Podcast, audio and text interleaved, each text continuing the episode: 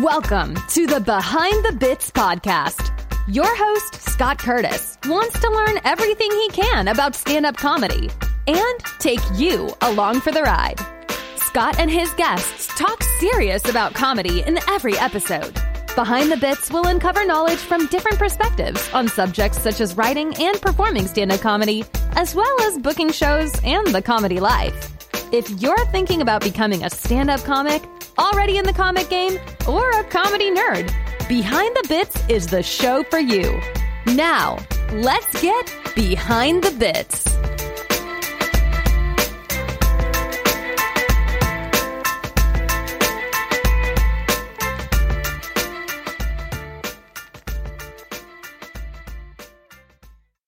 Hey, BTB buddies, I wanted to let you know that I have a Patreon page now so that you can support the show. Check out patreon.com forward slash BTBPC and check out the cool stuff you can get for as little as two bucks per month. You can also find the link in the show notes. Thanks, as always, for listening. As you know, I'm always looking for new podcasts. Not the famous podcasts made by famous people, but the independent podcasts made by unfamous people who are podcasting to inform and entertain you. I found a good one in the entertainment category. We all need some funny in our lives right now, and the Real Funny Stories podcast definitely brings it. College students hold a candlelight vigil for Taco Bell after it closes. Man wants to charge his girlfriend $24 a night when she sleeps over. Vegan bride banishes meat eaters from her wedding. Woman makes $60,000 a year selling her dirty underwear online. Check out Brooke and Julie on the Real Funny Stories podcast, where they talk about the funniest news stories you probably missed. They scour the internet each week to find the most hilarious, strange, and outlandish stories. Join them every Monday and prepare to laugh. Any platform you use, they are on it. Search the Real Funny Stories podcast and prepare to laugh. I'm talking to Matt Brown today. How you doing, Matt? I'm doing all right. How are you doing today, Scott? Uh, so, Matt, you're a Chicago comic, and you started at a very young age. How how young were you when you started? So, when I started writing for stage, when I started writing, I was actually 16. Okay. And I started performing and I moved to Chicago to do comedy at 18. Okay. So the writing part, let's let's talk about that. Were you writing like monologues or were you were you writing actual jokes or bits or what were you doing? It was, it was very interesting for the first like for the first couple of years that I was writing and then for the first about nine months that I was actually doing stand up from about eight, ages 18 to 19, mm-hmm. I was obsessed with a good one liner. Uh-huh. I have always really liked older school comedy and more of that Moms Mabley, Joan Rivers, Don Rickles sort of real to the point kind of kind of joke and mm-hmm. sort of people who think that you sort of get to the joke quickly think that it's a little old fashioned but I think it's a really important stage in development you have to go through because mm. to be able to make something that's long winded interesting, you have to know how to be interesting for a little bit of time. Yeah. They make you do six minute sets for years before you get to do 15 and 20 for right. Yeah. Yeah. That makes sense. So, um, so you mentioned a one liners, limitless one liners. So you were just writing, just filling up notebooks. I literally, no, no, no, no. I was so organized about it. I had a Google Drive Oh, okay. Everything organized. Yeah. I was such a type A nerd. And it's funny, I got more written when I was in high school because I lived in a small town and I find being out of the city, I'm much more productive. Uh-huh. When I moved to this city, I had like 10 single space pages of just one liners organized wow. by topic. And then I had two movies that I'd written just to have in the back pocket. Uh-huh. Holy cow. You know, it's funny. I have always, you know, since I started, I wrote all my stuff out longhand. And when the whole pandemic stuff started and I was working from home, I was in front mm-hmm. of my computer all the time. So it wasn't easy for me to go to my notebook and back to the computer to work and stuff like that. So I Yeah. just started a OneNote that I that I started adding to and making new notes on it. And now I've got that synced with my phone, so I'm doing that versus uh, the writing it out longhand now. So I can I can I just similarly started sort of like a little similar process because like this is my comedy notebook I've been using for a while. I call Uh-huh. her the Underground Railroad because she's black and been through everything.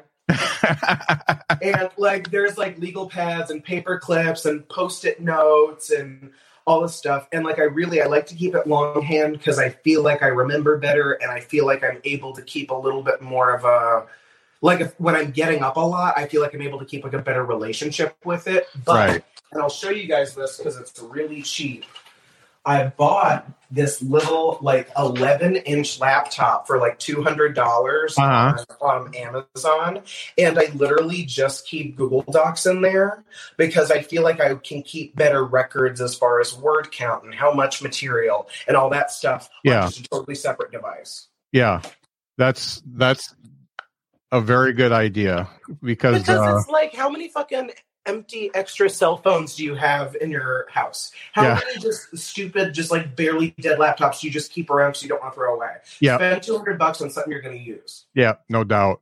I it's funny because I almost lost my original notebook one time and that freaked me out so bad because I can't remember anything. And no, no and- terrible memory. I have because I just moved. I have every notebook, every joke I've ever written since I was like 17 years old on paper in a Uh-huh. box. now uh, you got me right at the beginning. You mentioned uh, three comics that are actually maybe before your parents' time. Uh, yes, so you got Don Rickles, Moms Mabley, and uh, Joan Rivers. I Oh, mean, they. I mean, those are names that I know. How did you get exposed to them? I was lucky enough to spend a lot of time and have a really close relationship with my grandmother, Okay, who was born in 1939. there you go. um, Yeah, So I really like my instincts for everything. I am a little uptight and a little old school and a little kind of like that because I was really raised by a very proper 104 year old woman. Uh huh. And so, um, like, I really like a lot of 60s and 70s television and comedy. I think David Brenner is one of the funniest, most forgotten about people Oh yeah. that won Emmy Awards and filled theaters. And everyone's like, David, how? Uh huh. Yeah. And it's like if you don't know your 70s comedy, you're missing a lot of like references for I think what makes today's style what it is. I have Right. more modern people that I like, but like my really foundational people, like my joke to all my friends is if you started comedy after the year 1990, don't talk to me. hmm Like that's like I, Yeah. I'm old school. I'm old Yeah. school. That's great. And when I I watched a couple of your clips, and the longer one that's on your website, you. It's funny because you reminded me a little bit of a Don Rickles, Joan Rivers type thing because you- you're talking to the audience, bringing them in with you, and you you made it natural. It wasn't it wasn't like forced or anything like that. So I, I respect people that can do that because that's difficult. It's work. It's it's work, but it's it's the only way I know how to do comedy, unfortunately. Yeah, Yeah. So you just gotta do it. I did it my way, just like Right. So you're I you know I know from uh, being friends on Facebook that you came from a small town, uh, Springfield, which is Yeah, it's not as small as my town that, that I was from, but it's pretty small. because I lived in two small towns that are like 800 and 1100 people next to it, Okay, no one would recognize them, and it would Yeah. like tell people where my parents lived. right. So I just say the big the town that's 20 miles away. Uh huh.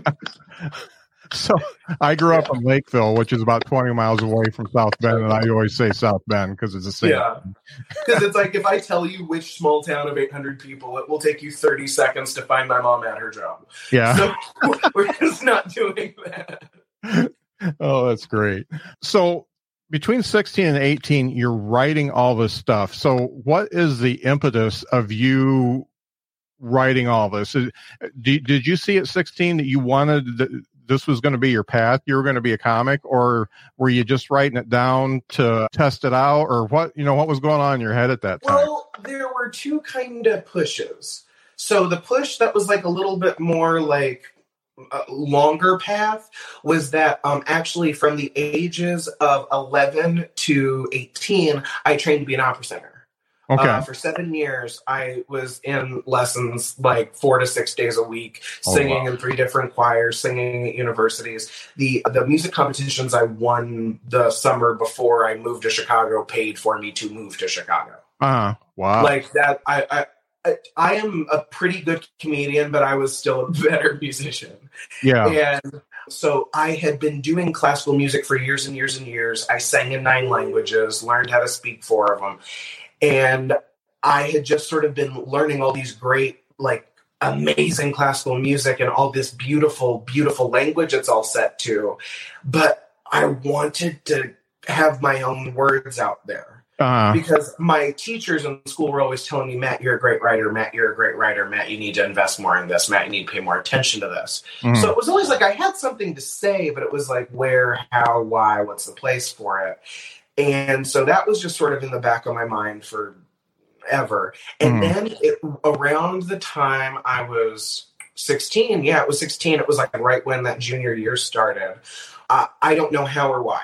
Don't know how or why because it was before she died. It was the summer before she died. Joan Rivers, for some reason, popped up in my YouTube recommendeds. And it was not her fashion police stuff that was on when I was in high school. It was her hosting the Tonight Show in like 1981. yeah. Yeah. I And remember so that. I saw this loud Jewish woman with this big blonde hair, big blonde hair, wearing a ton of makeup and fake jewelry and obnoxious clothes. And I said, That's who I am. Uh huh. I just said she's screaming. She looks like a freak. She does not care. And everyone's down for the ride. That's who I am. yeah. And so then I just sort of obsessively started watching everything I could find and reading every book I could get my hands on because Uh, that's just, I'm a nerd. Uh, And I really just said, okay, when I first Googled her, it said writer, comedian, actress. So I said, okay, I guess I'm a writer and a comedian. I guess that's what I want to do then. uh, I guess that's this other path. And then I just sort of pursued that very Midwestern and naively. yeah. No doubt. So, do you feel like? Do you still sing? By the way. I do sing in my shows, um, Okay. not not fucking Massenet. There's no Yeah. Mozart. There's no Okay. conductor. We're not. You're you don't come see me at a comedy club and then I pull back the curtain and there's the 40 piece choir. Uh, just like church robes. Um, that would be fun. yeah, no, I do sing in my act, and I think once the economy's recovered from Corona and like touring looks normal again, like three to five years from now, yeah. like 'cause that's how long I really think it's going to take for the industry to like behave again. Yeah. I I would love to go out on the road and do like the small clubs that I do with with a pianist Uh-huh. and maybe maybe uh, like a bass or a guitar player. That'd be Oh. fun. That'd be a lot of fun. Yeah, that's cool. Because I mean, you put so much effort into that, and then you kind of did a left turn and went down the comedy route. I know. a lot of transferable skills, though. Yeah, it's a yeah. lot of transferable skills. yeah, and that's that's what that's what I was going to mention because you with the the singing. First of all, you're getting more comfortable in being in front of people, in front of an audience, and and, and things like that. But also the singing. Uh, comedy is very good comics have a rhythm and a almost a, a song to the way they do their delivery. Um, even the ones, even deadpan ones like Steven Wright, you know, they Yes. yeah, there's a there, there's a real rhythm there, and I I know that studying music would definitely help you there.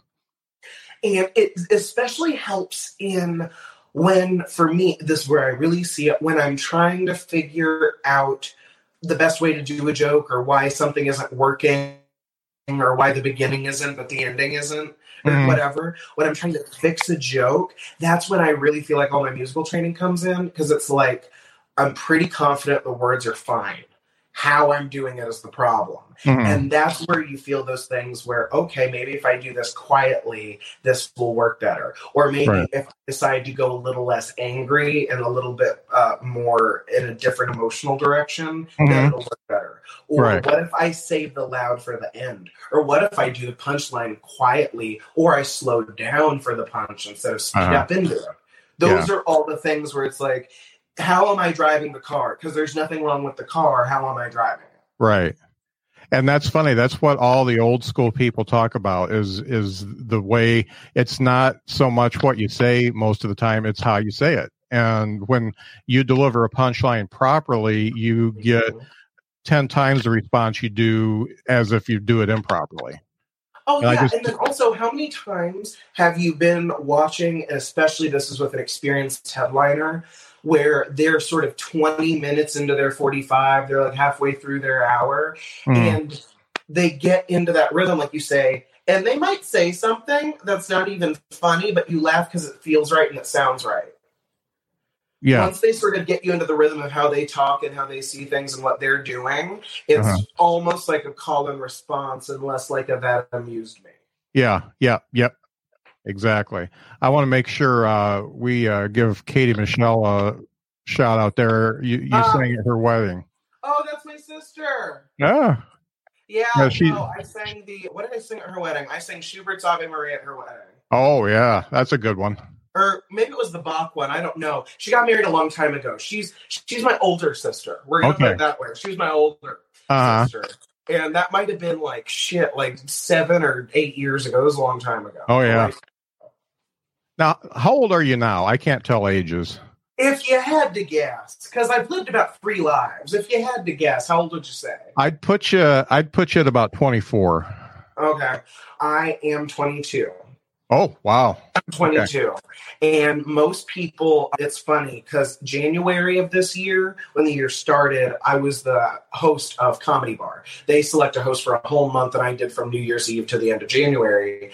And I had my birthday in January, and I mentioned something. Oh, yeah, no, it's nice to be here because I just had my birthday on Thursday. And then hmm. he was like, Oh, how old did you turn? And I said 22. Four people spit out their drinks. I felt like I was in a cartoon. Like, I thought you were 28. You'd been doing this for 10 years. What? You're 22? You're 22? I thought you were older than me.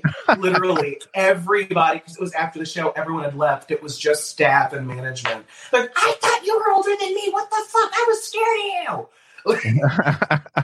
yeah, you you do carry yourself well. Uh, you know, I you know I've got two kids. One's thirty and one is twenty six. Mhm. And I'm you know I'm thinking back to both my kids also carried themselves pretty well. But when my son was twenty two, you know he was he, he was still pretty out there. So you know, Yeah. um, but yeah, it's it's age is so hard when you get my age because I turn 56 next week. So when you get my age, everybody looks 12. Uh, They either Oh, look totally. 12 or about my Oh, age.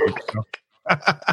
And then there's also the thing of, and I'm sure like your kids are probably like this. Like after a while, they like stop counting, so they're like, you've probably been 50 to them for about eight years. yeah. Like it's not moving. I'm not updating it. It's fine. yeah. Yeah. Yeah. I, I think like it's probably more than eight, but yeah, I, I dig that. So the music takes you to Chicago, big city Chicago. So mm-hmm. from the time you got to Chicago, how long did it take you to get on stage to actually do stand up? Oh, a week. I was in it to win it. Yeah. I had I had places to go, people to see, stuff to find out. hmm And it was really funny. I the first place I ever got up actually ended up being my home club. The first place I ever got up at is the Comedy Bar, which I mentioned earlier. Their uh main location is uh, right in like right in downtown Chicago and River North, which is you know we get so many tourists, which is why it's the best club to work at. Because if you're funny to tourists who have been drinking all day, you're funny anywhere, anytime, any place. Yeah.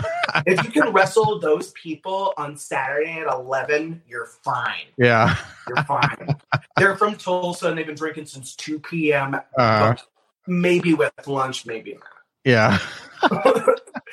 so they were, that's really where I learned how to do stand up because the first month or two, I only went a couple places because I was 18, didn't believe in a fake ID. And so I was only going to places that serve food. Mhm. Oh, my friend Javier from high school commented, Hi, Javi, I miss you too. Whenever I can travel again, I'm coming back to Springfield and I'm going to get an IV for the tequila. I'm just, my mom's a nurse. I know who Uh. to call. We're just, I'm getting an IV for the tequila. Um.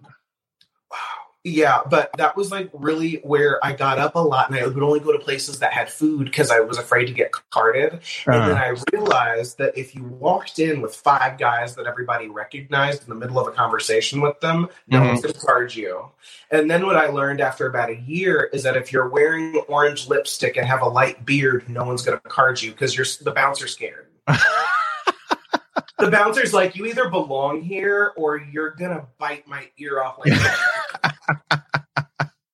like that's one of those anything could happen. Do you have like a dove in your wallet that you're gonna bite the head off like Ozzy Osbourne? Okay. Like you look a little unhinged. Yeah. just look vaguely unhinged until you hear me talking. I'm harmless. Yeah. But um, otherwise, yeah. So I sort of had to maneuver all sorts of ways to be able to get out and go around and get up as much as I wanted to. I would get booked for shows, and I remember one time they would like they had to talk the owner of the venue into letting me come for months because I was like only 19. And then when they finally got me in there, I could only do my set. I was like walked in and walked out like an escort. I felt Uh-huh. like I felt expensive. I felt way more expensive than like the 20 bucks in the drink tickets that I Yeah. because I was 19. yeah, no doubt. so you must have made an impression fairly early if they if they're asking for you when you're just 19. Yeah, well, I started in August of 2016, and then I was producing at Laugh Factory before I turned 19 in January. Wow. I just I started with a couple really ambitious, really smart people, Mhm. and when people believe in you and they think you're different and they see that you like to work hard, they want to give you a chance. Because Mhm. I always have felt like uh, a little more recently, I feel a little bit more settled, so to speak, in sort of uh, how I feel about what I'm doing. But Mhm. for the longest time, it was always I need to be work. I need to be working to be worthy the shit that people are asking me to do Mm. Because you're i felt like i was always getting shit just a little bit ahead and it was always like okay we really need to be worth this so that way we get to do it again in this year Yeah. because you don't want to fuck up so bad that you have to take a step backward Right. that's never fun and we've all had our big bombs in big places Mhm. and just trying to avoid people Yeah. and you just really try i always my thing was that i always just wanted to try to be worth what people were asking me to do because Right. i really i was getting asked to do a lot very early on like Mhm. me i was actually producing comedy showcases before i'd ever seen one Yeah. and i didn't really even know what they were because i knew what open mics were because of the internet and i knew what stand up was at clubs and theaters because of specials but the Mhm. whole concept of anything happening in the middle i was too midwestern and grew up on a farm i don't know what you're talking about Yeah. my sister went to high school in a convent what are you talking about Right. I, like, i'm too midwestern for Yeah. I, I knew nothing i was very ignorant like fine with it I I see I see in your personality and tell me if I'm wrong. I see in your personality that you're kind of like me that when somebody asks you to do something and they're expecting B, you always go to A plus. You always want to blow them away. Totally. Totally. I always want to do the extra step, and it's not even, I feel like I have something to prove, not to them, but to me. Yeah. Because I'm the one who always sets the challenge because they're asking me because they think I can. They're not asking me because they think I'm going to fail. They don't want Right. their show to suck. They clearly, by stretching out and saying, hey, I know you've only been doing this for a year and a half, but can you do 30? Sure. Yeah. Sure. okay. Yeah. and you do the work and you try and learn how to stretch things out and make things like a little bit more enjoy your pauses and really try to enjoy your time up there Yeah. before you have the full time to be up there Right. Right. And that, you know, it's it's funny. Everybody I talk to that has achieved any amount of success has been thrown into situations that they weren't ready for, but they said, "Okay, I'll just do it." can Um, i tell you the prime i wasn't ready but i figured it out story which i think will be just inspirational for anyone Uh-huh. okay So I had a friend who moved to Chicago from Indiana. He'd been here a couple months. He said, "Matt, I have my first show. It'd mean the world for me to you to, for you to come." And I was like, "Sure, whatever." I was not booked that night. It was like a Thursday or something. All I wanted to do was drink four beers and not stand up. Uh-huh. That's really that's all I had planned for that evening, and just be nice for my friend and be there for my friend, Right. Who was so new to the city. Well, I knew the producers, but I didn't. I'm never that person. When I go to hang out at a bar, when I go to hang out at a show, I don't ask to get up.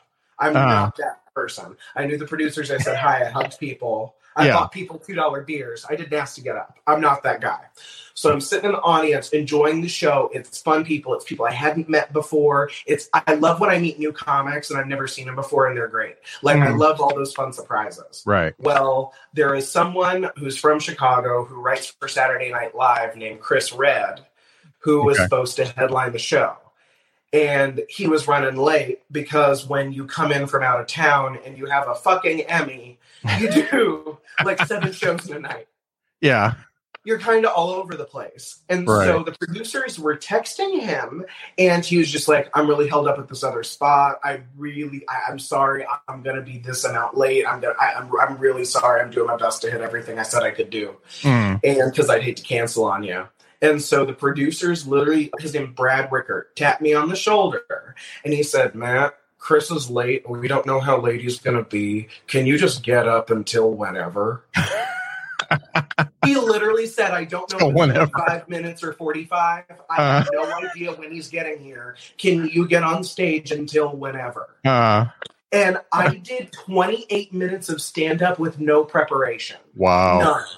I didn't have a notebook. I literally, I thought I was going out to watch my friend and buy some people I hadn't seen in a while some beers. I literally was went out there with like forty bucks and my ID. Uh-huh. I, and I literally, I did 27 minutes with no warning. Chris came in, saw my closer, and then it- as uh, they were introing up, he was like, "Thanks for helping out, man. You're really good. I like that." And then Wow. And I just had to be there. I just had to be there. Yeah. If you're a dick and you don't support your friends, you don't get to open for people with Emmys. yeah, That's that's more. That's great. asshole, nothing good happens to you. that, that that that's a good thing to remember. Now, uh, that set, you know, you, you're doing 27, 28 minutes. Did you do stuff off the cuff? Did you do stuff that you remember? Did you work the audience? Uh, you know, how My did that go? is to always mix everything. I cannot do the same set twice. I can't do. I like literally. I typically know where I want to start, and I like always have my one or two openers that I'm using at the moment in the back of my head. Mhm. but I sort of take whatever jokes I've been doing, what I've been trying to fix, where I'm at emotionally, how I'm how the audience is receiving me, what Uh-huh. they look like to me as far as what they've laughed at before, if they're older, the um, ethnic references I can make in regards to myself or not, all those things. Like I'm constantly making all those choices in the minute because when you're lucky enough to have a lot of material, it's never a, oh fuck, I hope this joke works. It's Mhm. okay, I hope I make the next right decision. Because I know I will have something that will make them happy. I just gotta find it.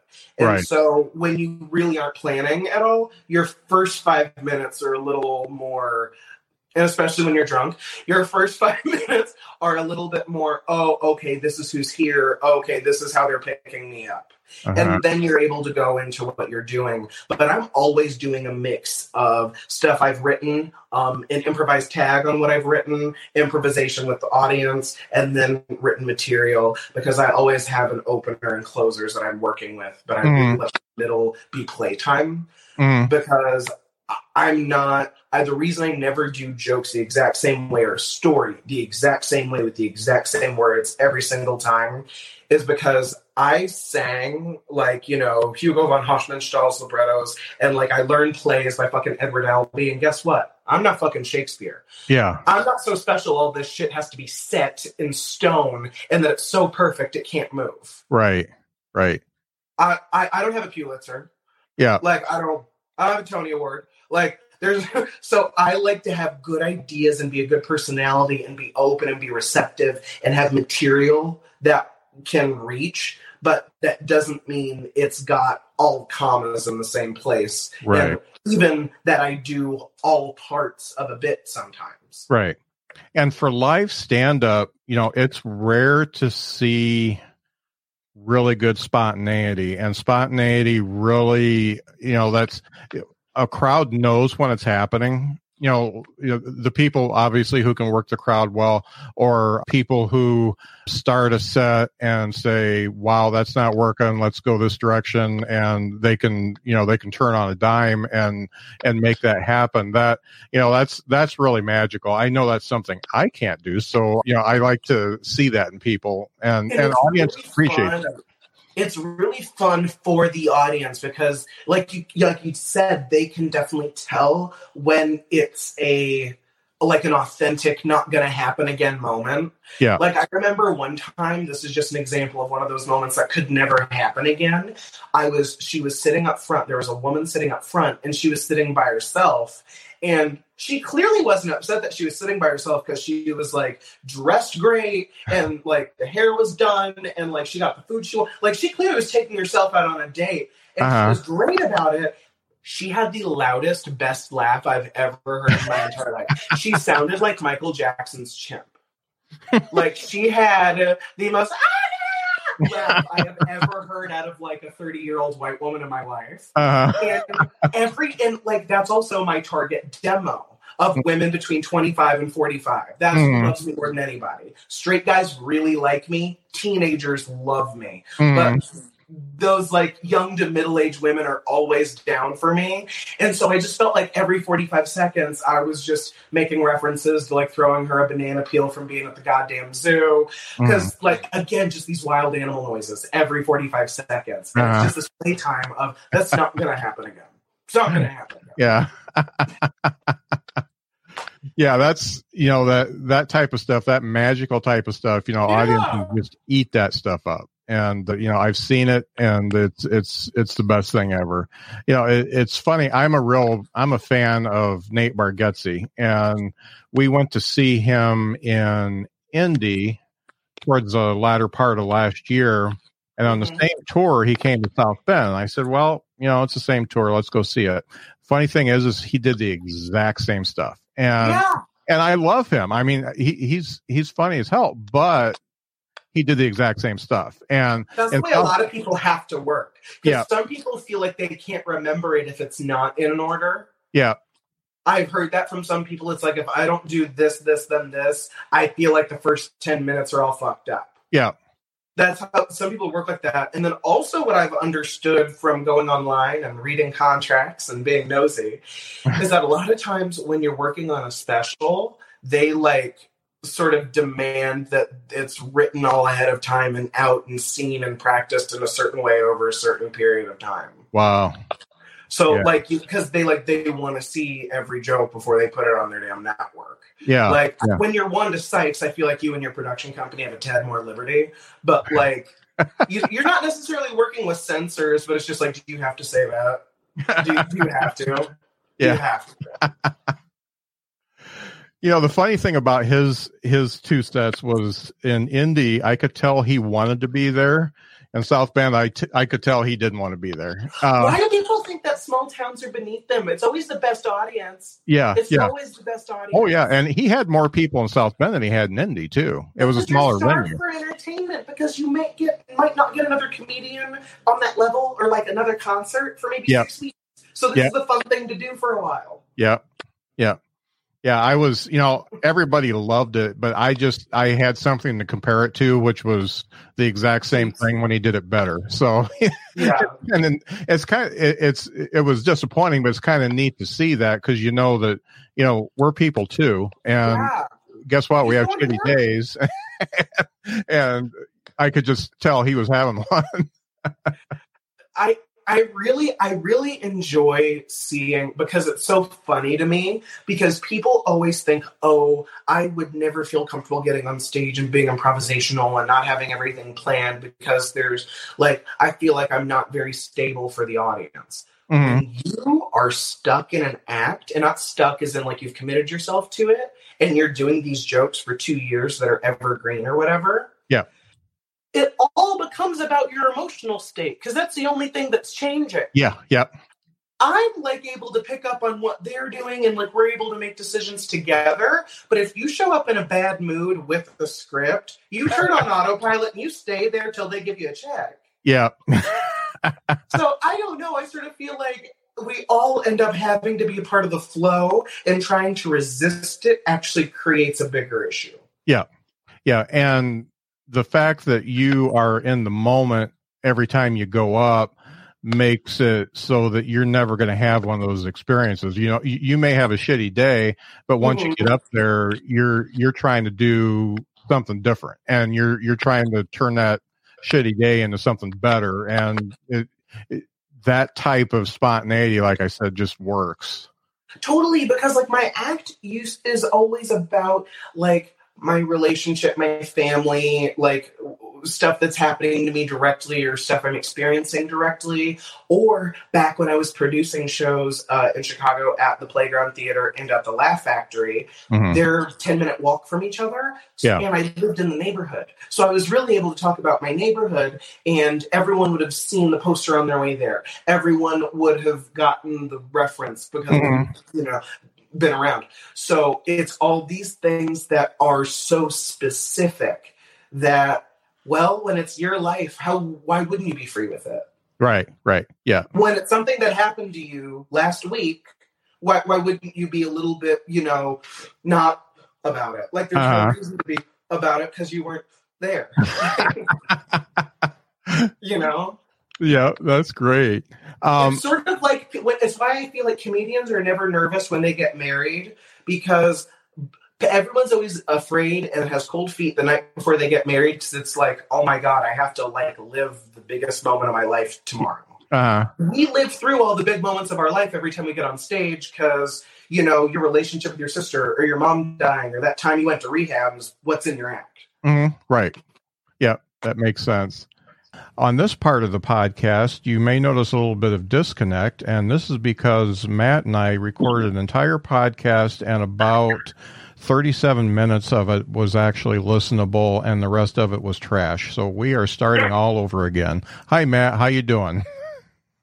Hi, Scott. I'm doing all right. How are you doing this afternoon? All right. All right. I, I got my walk in and I cleaned the garage a little bit and did real work, so I'm doing okay. What What did you do today?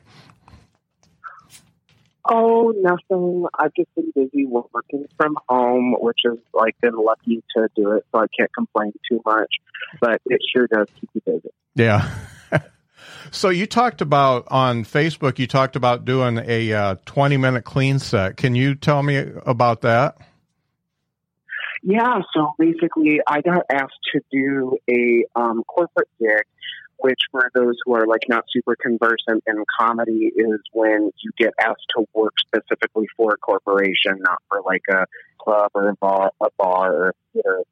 And it was a pride gig, so pretty because it was the month of June, so pretty much everyone that was on the lineup was gay or lesbian or trans or somewhere hmm. on uh, that uh, range. And yeah, it was really, really fun. There were two different shows. They're across two different time zones because it's an international company with people in India as well as the United States. So they wanted to catch all their time zones. And over 700 people watched live between the two shows just as the employees, which wow. was really nice. I did two different 10 minute sets. I could have done the same material on both, but I just gotta test the waters every time you give me an opportunity. Yeah. So I could couldn't just let it let let that dog fly, and I had to see exactly what I could do. And I did like a solid like eighteen to twenty cleans. It was really really shocking because I like to talk about all the body parts where they go. Yeah. So this was fun. This was really interesting and fun. So what you did for those those two 10 minute sets, did you come up with brand new stuff? Did you take some of the stuff that you've done and cleaned it up? How, how do you make that happen?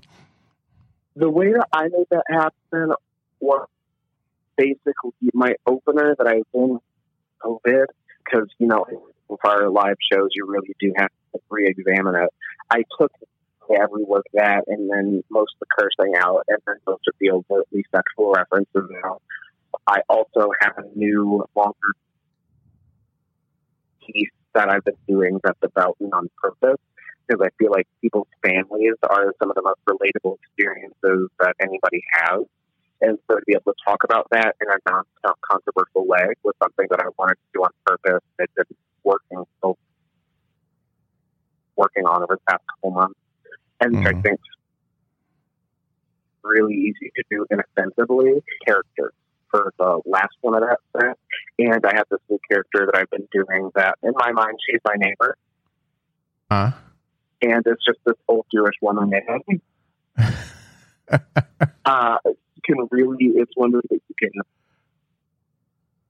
have the freedom of not being this, you're not gonna curse on accident. So so you took the character thing. Can can you tell me a little bit about that? How you came up with with your Jewish neighbor? Well, the way I sort of came up with her was that when I moved into this neighborhood, I realized that that was the only ethnicity we don't have. That's honestly where my mind first came from. Because on this block, it's literally white, black, Latino, and Asian, like literally like one next to one, one next to one, one next to one. Uh, and I was like, we don't have any spicy white like there's no Italians, there's no Jews, there's no Polish, like there's no spicy white people. So uh-huh. I already, I already noticed that. And then I, before my current relationship, I dated a lot of Jewish guys. I have a lot of Jewish friends. So like, sort of, I have this familiarity with like, I just know so many different people's families, and I've been able to see so many consistencies. It almost feels like I'm making fun of my family and like my friends and like my own sort of experiences. And it's so harmless and it's so fun because like my version of the character is that she's super educated, she's a retired professor, and her husband's cremated, and she keeps him in a Fabergé egg. Like I love her. She's insane, and I love her. The Fabergé egg costs more than the house when they bought it the 80s. That I love her. That's great. So is characters I, have watched some of your stuff is characters something that you bring to the stage when you're not doing like a zoom type thing characters are often something that I do specifically for online stuff because I feel like they're so harmless. Uh-huh. As far as in my live work, they're starting to appear, but it's been a newer development.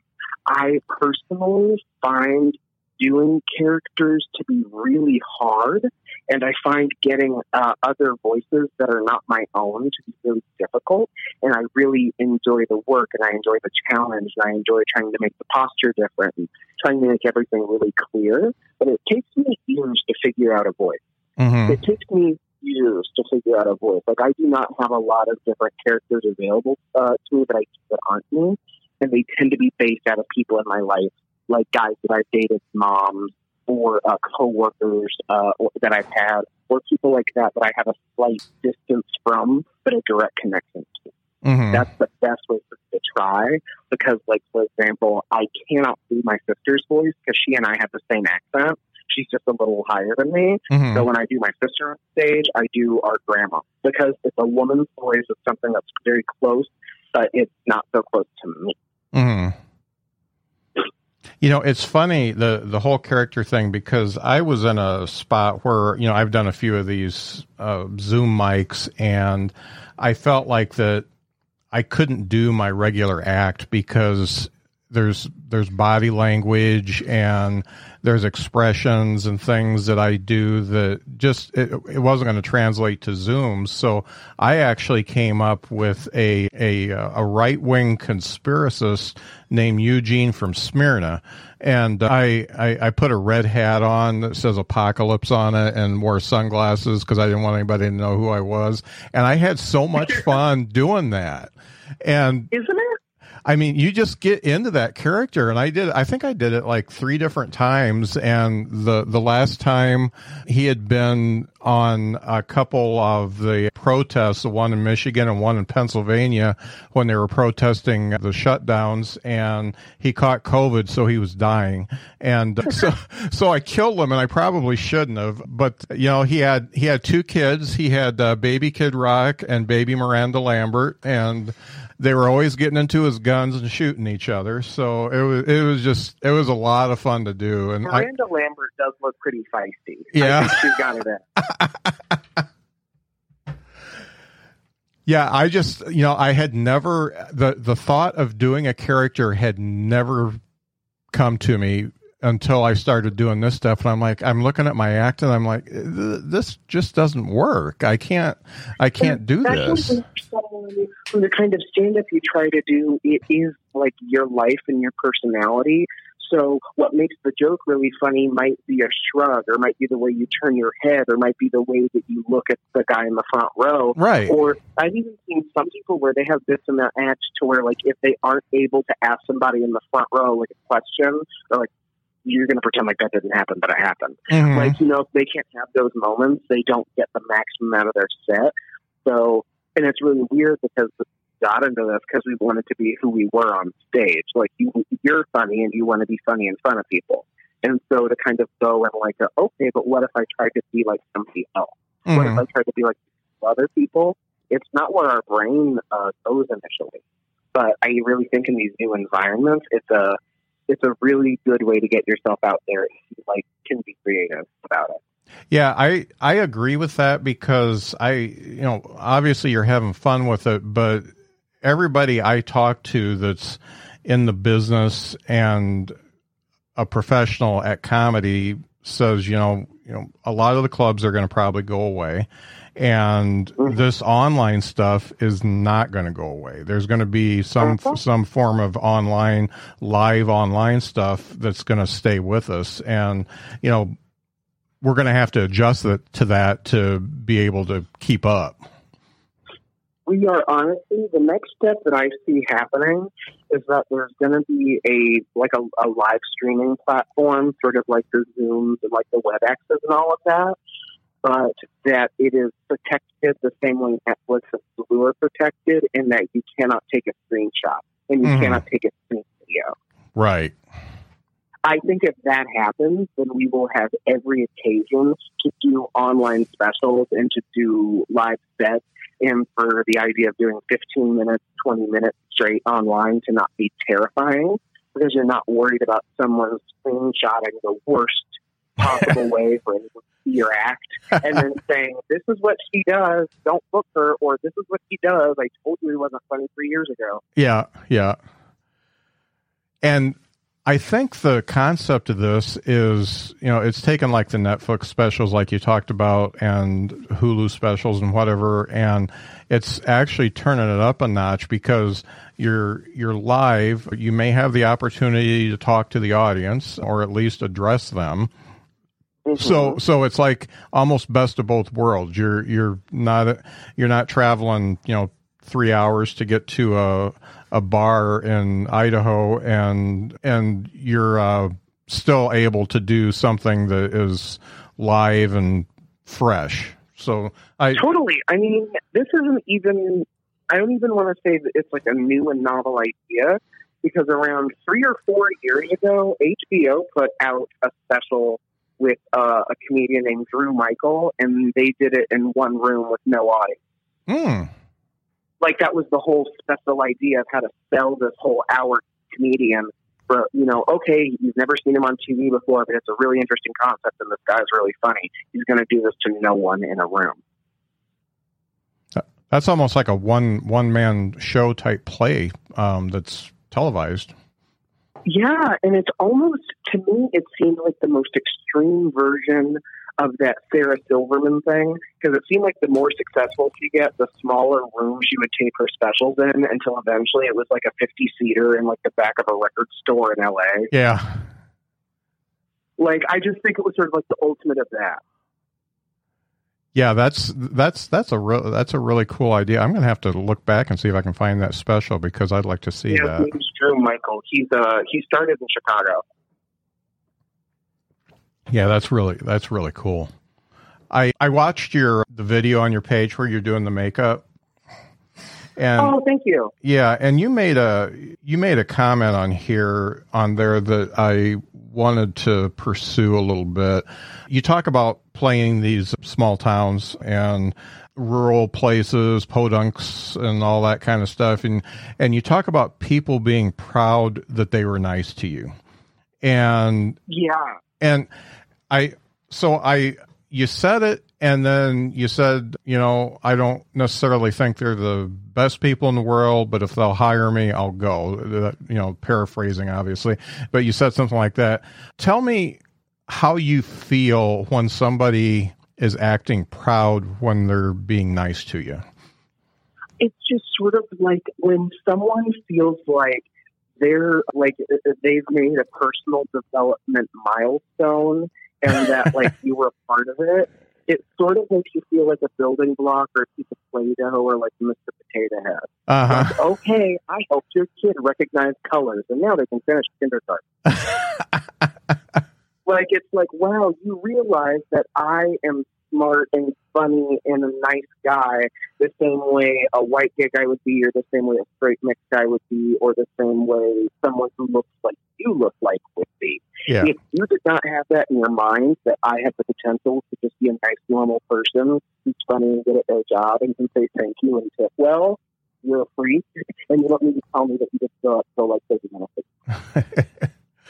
now, Whereas I, I, don't need to know. Like I, I'm grateful that like you've changed grown, but like I, I, I don't want to know. right, right. Do you feel like that's a step in the right direction though?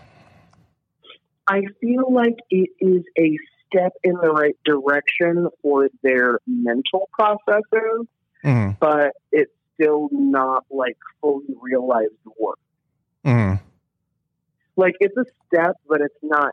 I wouldn't say it's near an end step at all. No. and it's also much better than like uh, the woman who at New Year's of 2000 2018 or 2019 when I was hosting at some venue, just stuck her entire hand in my afro.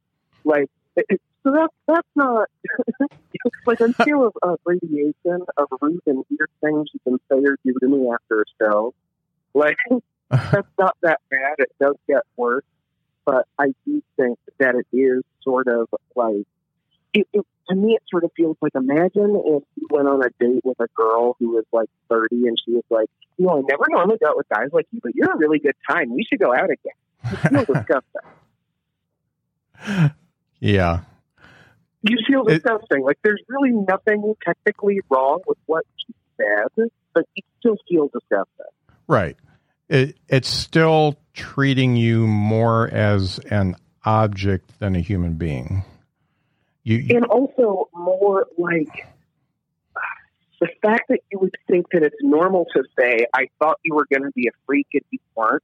Like that's something that you can just say to anybody, Mhm. or like I thought you were going to be a monster and you weren't, or I thought you were going to like I don't know, try to like touch my boyfriend's ass and didn't. I don't know what's on their mind, Mhm. but like just the fact that you think that that's like completely fine and normal to say. Right. Like I, it would never ever cross my mind when I go out to Iowa to say like, I really thought all you guys were gonna beat my ass and tie me to a fence, but you're actually nice. this is so weird. I thought I was gonna get raped with a coke bottle. This is this is uplifting.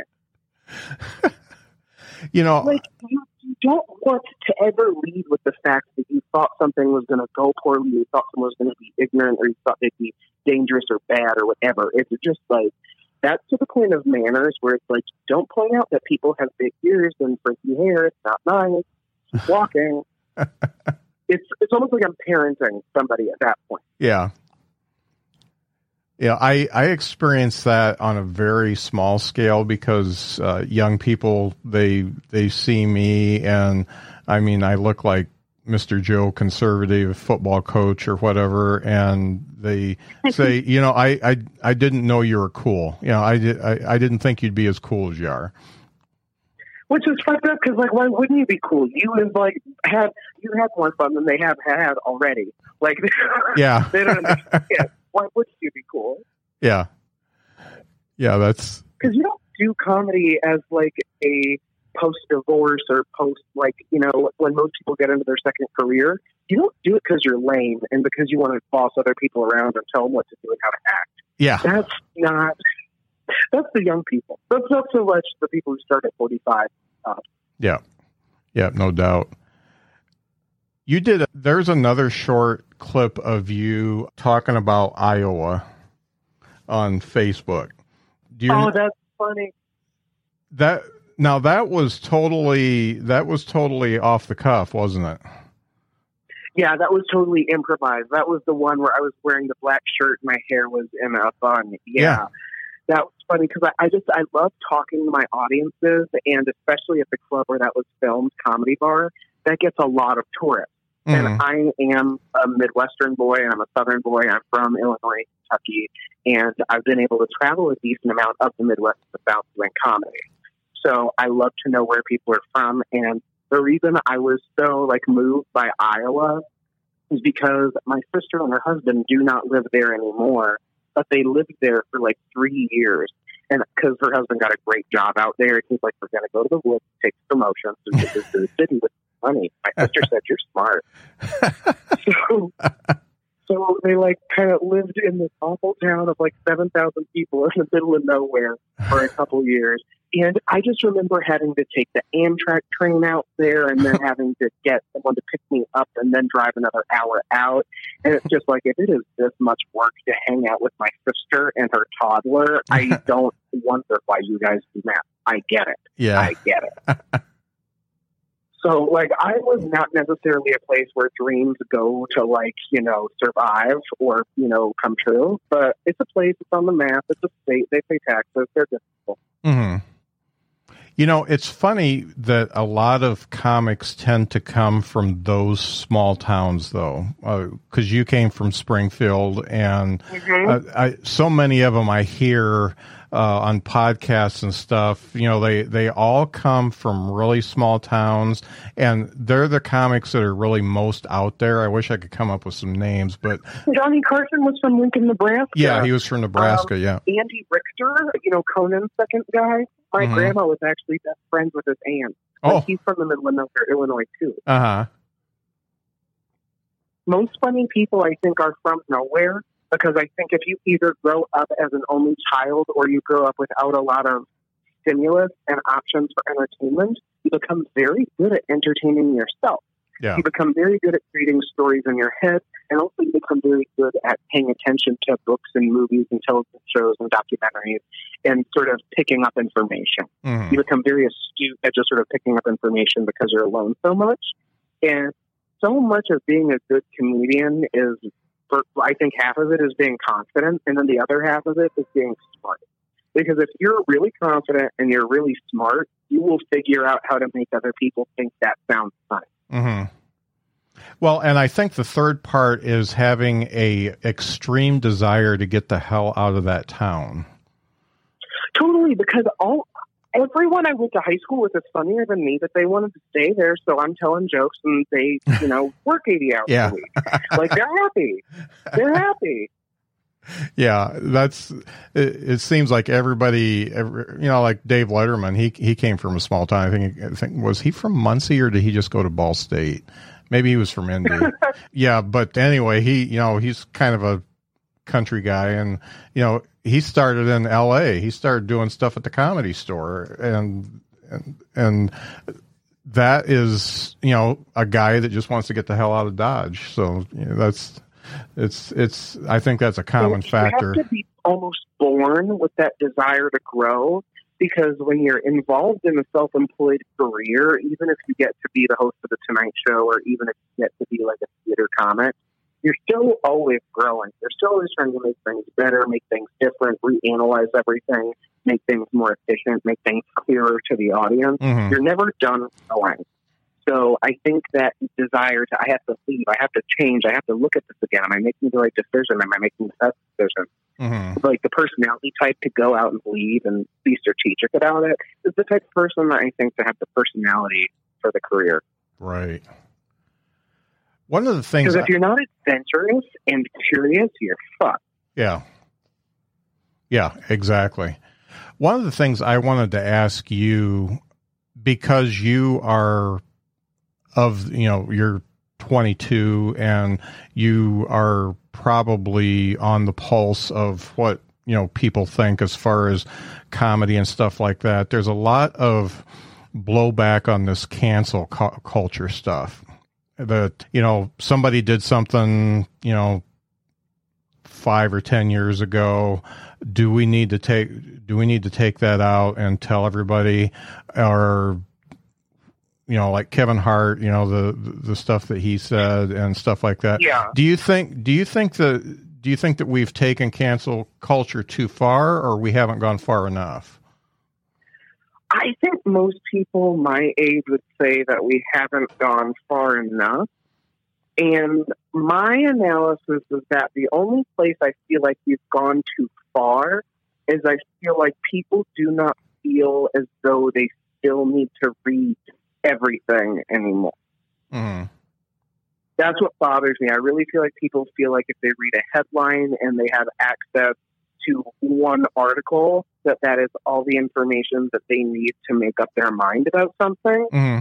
And I don't think in any aspect of life, giving it 60 seconds of effort has ever been sufficient for anything. Right. So that's the only thing that I that I feel like bothers me is I just feel like people I don't even want to say rush to judgment, but just rush period. Mm-hmm. Like I just feel like there's a general just everyone's in a hurry to um, find out everything about everybody and then figure out what it means and then who it impacts and then who all their friends are and where they work and then how they can tell it. Right.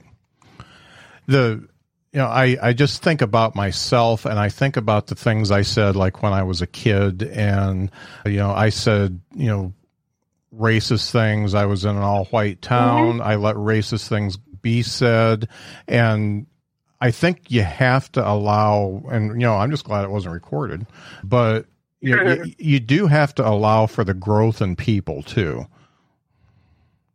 Totally. Totally. I mean, we all, I think we are all entitled to change, but we all kind of owe each other a, hey, this is what I meant. Or, yeah, you know what? That was fucked up. Yeah.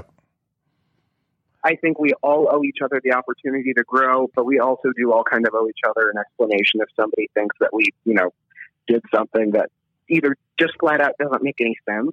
Because sometimes what I think when people are trying to rush to say that they're offended or they're hurt by something, Mm-hmm. uh, maybe a phrase that they're really looking for is I don't really understand all the information that's being thrown at me, or like because I really feel like sometimes we don't even have a grip of what we're looking at before we want to call it a name. Right, right. And then you get cases like Louis C.K. Somebody somebody posted something about when are we gonna give Louis C.K. a break, and I actually it was one Louis of the few. C.K. got his break. He's selling tickets all over the country. I don't understand what Yeah. the problem is. He's he's okay. Well, you know, he's fine. Like, is he selling out the Beacon Theater anymore? No. But is he making a living doing a comedy and bringing in income? Absolutely. yeah, but I'm not. I'm not going to get on board with him until every woman in the world says he's okay. Because I just don't. I never felt like I would. And this is a its own issue. In finding all that shit out about him, I didn't feel like I was losing my job. I thought the man was good. I thought the man worked hard. I thought he was very interesting, and he put out a lot of different kinds of material, like movies and uh, different things he'd written. But I Mhm. didn't feel like I was losing George Carlin. I Yeah. didn't feel like I was losing a job. I, I I did not look at him as the beacon of like 21st century comedy the way a lot of my peers did. Yeah. I think a lot of people are more injured by the finding out about his misbehavior and then him having to pay any penalty for it. Mm. Yeah, I feel like if, if I'm looking at somebody from his generation that came up at the same time, I, I I would lean more towards Lewis Black than Louis C.K. as a Oh, totally. as a writer. Oh, totally. And my boyfriend would agree with you. Yeah, yeah, he's Like a lot of people, a lot of people would agree with you. yeah. He's he's one of my favorites. One of the things I like to ask everybody that comes on the show, and I probably asked you in in the uh, shitty audio we had before, but let's let's do it again. What three things do you know now that you wish you would have known when you first started doing stand up? Oh, I don't think you asked me this. Oh, wow. okay. What three things do I know now that I wish I'd known in the beginning? The first thing is that there's more money than you think, so negotiate harder and stick around longer. okay. That would be the first thing. That would be the first thing. The second thing that I would say to myself at this point in is and I did it. But follow your instincts. Your instincts aren't wrong. Like you were smart before, you'll be smart after. Your mind's got you on a good place. Follow it. Mhm. So yeah, negotiate for more money and um, follow your instincts. And then the third thing that I think I would have told myself would have been to. I wish I had found my friends in comedy community, quote unquote, a little bit sooner than I did. I Mhm. ended up finding a really funny, really good people I love to hang out with and I love to write with, but it took me longer than I wish it had. So I wish I had found my comedy friends a little sooner. Those are my three things. Do you feel like the comedy friends thing is something that because you were a little bit standoffish, or you just didn't know how to proceed? I think I think it was a lot of factors. I think part of it was that the main real contributor to me not having a lot of close friends in comedy when I started was that I was underage. Mhm. I was 18, 19, 20 for the first two and a half years. So I could get into the venue, but I couldn't get into the bar to go drink and hang out with everybody after. And that's where the business went down. Right. So I just, I didn't have access to that. And then the other reason is that I, I, I look older than I am and I, people sort of think that I don't think I'm older than I am, that I'm a little further along than I am, and that I have a little bit more status than I am, and they've always thought that. So maybe I have really bitchy body language, or maybe I look like I was a king in a past life. I don't Mhm. know. But like people are sometimes afraid to talk to me and stuff like that, and I think that might have part to do with it. hmm Okay. I remember one time at my home club, uh, they found out how old I was because my birthday was uh, during like it was the day after I was working there, and they're like, "You're 22. I was scared of you when you first came here. I thought you were older than me." so I, I don't know. I feel like it's a combination of not having access and what they saw. They probably thought I was Queen of England. Mhm. It was even. Yeah, you you you put off a very confident vibe, and sometimes that scares people. And It especially scares men who are older than me. That's who it really freaks out. It freaks out straight guys who are older than me because they know how scared they were when they were 19 and they can't handle yeah, someone yeah, else took another cab. yeah, no doubt. One thing I I really need to mention because I I watched your the makeup video on your site, and then I watched the one that you did that was either yesterday or the day before. I mean, you Yeah. you you do some fantastic stuff with makeup. I mean the Thank you. I mean you you don't look like the same person when you're done, and you. I mean, you, you could be white, you could That's be black, you could be you could be Asian. I mean, you could do whatever you want. That's the goal to be able to play with everything. Yeah. I really feel like, and I was actually talking about this on a podcast that's a little bit more serious, but I sort of feel like I don't really know exactly what I look like until I put all my features there because I, you know, my weight does fluctuate a little bit. Once I, my skin tone goes through about every color that exists in the year. Sometimes Mhm. I have a beard, sometimes I don't. I look like just about anything. Yeah. And so once I put eyelashes where I want them and I put the, the size I want them to be and I decide where the eyebrows are, then I sort of feel like I look like a person. And so I enjoy being able to make that person look older or younger or darker or lighter or, you know, fuller in the face or more, you know, thin and, you know, tighter features. I Yeah. enjoy being able to play with, with that. Yeah, I, I'm just amazed how the shape of your face changes when you do that stuff with the shadowing and all that. I just, uh, I could kill somebody and move to Louisiana right now if I had to. yeah, I could pull some ID channel rental in the middle of the night shit and you wouldn't even know. yeah, yeah. That's I, I that's it. Just looks like an art to me, and I, I. And then also when I flat iron my hair, I literally look like Rashida Jones. I look like the next girl on Parks and Recreation. oh, okay, I can make anything happen. yeah, that's cool. That's cool. Well, Matt, this has been great talking to you, and thank you for doing the second session because of the audio of the first one. And I just, I just want to tell everybody what how they can get to you. So, Matt, if you could let everybody know how they can find you and anything that you're working on right now. Oh, thank you so much. So my uh, my uh, Instagram and my TikTok are at Matt Brown Comic. Uh, my Instagram is the most active of all my social media. And then if you want to check out my website where you can see a video of me performing as well as my resume and all that fun stuff, if you're trying to book me, my website's mattbrowncomic.com. And if you want to come see live shows when the world opens back up, go to mattbrown.com slash count. That's great.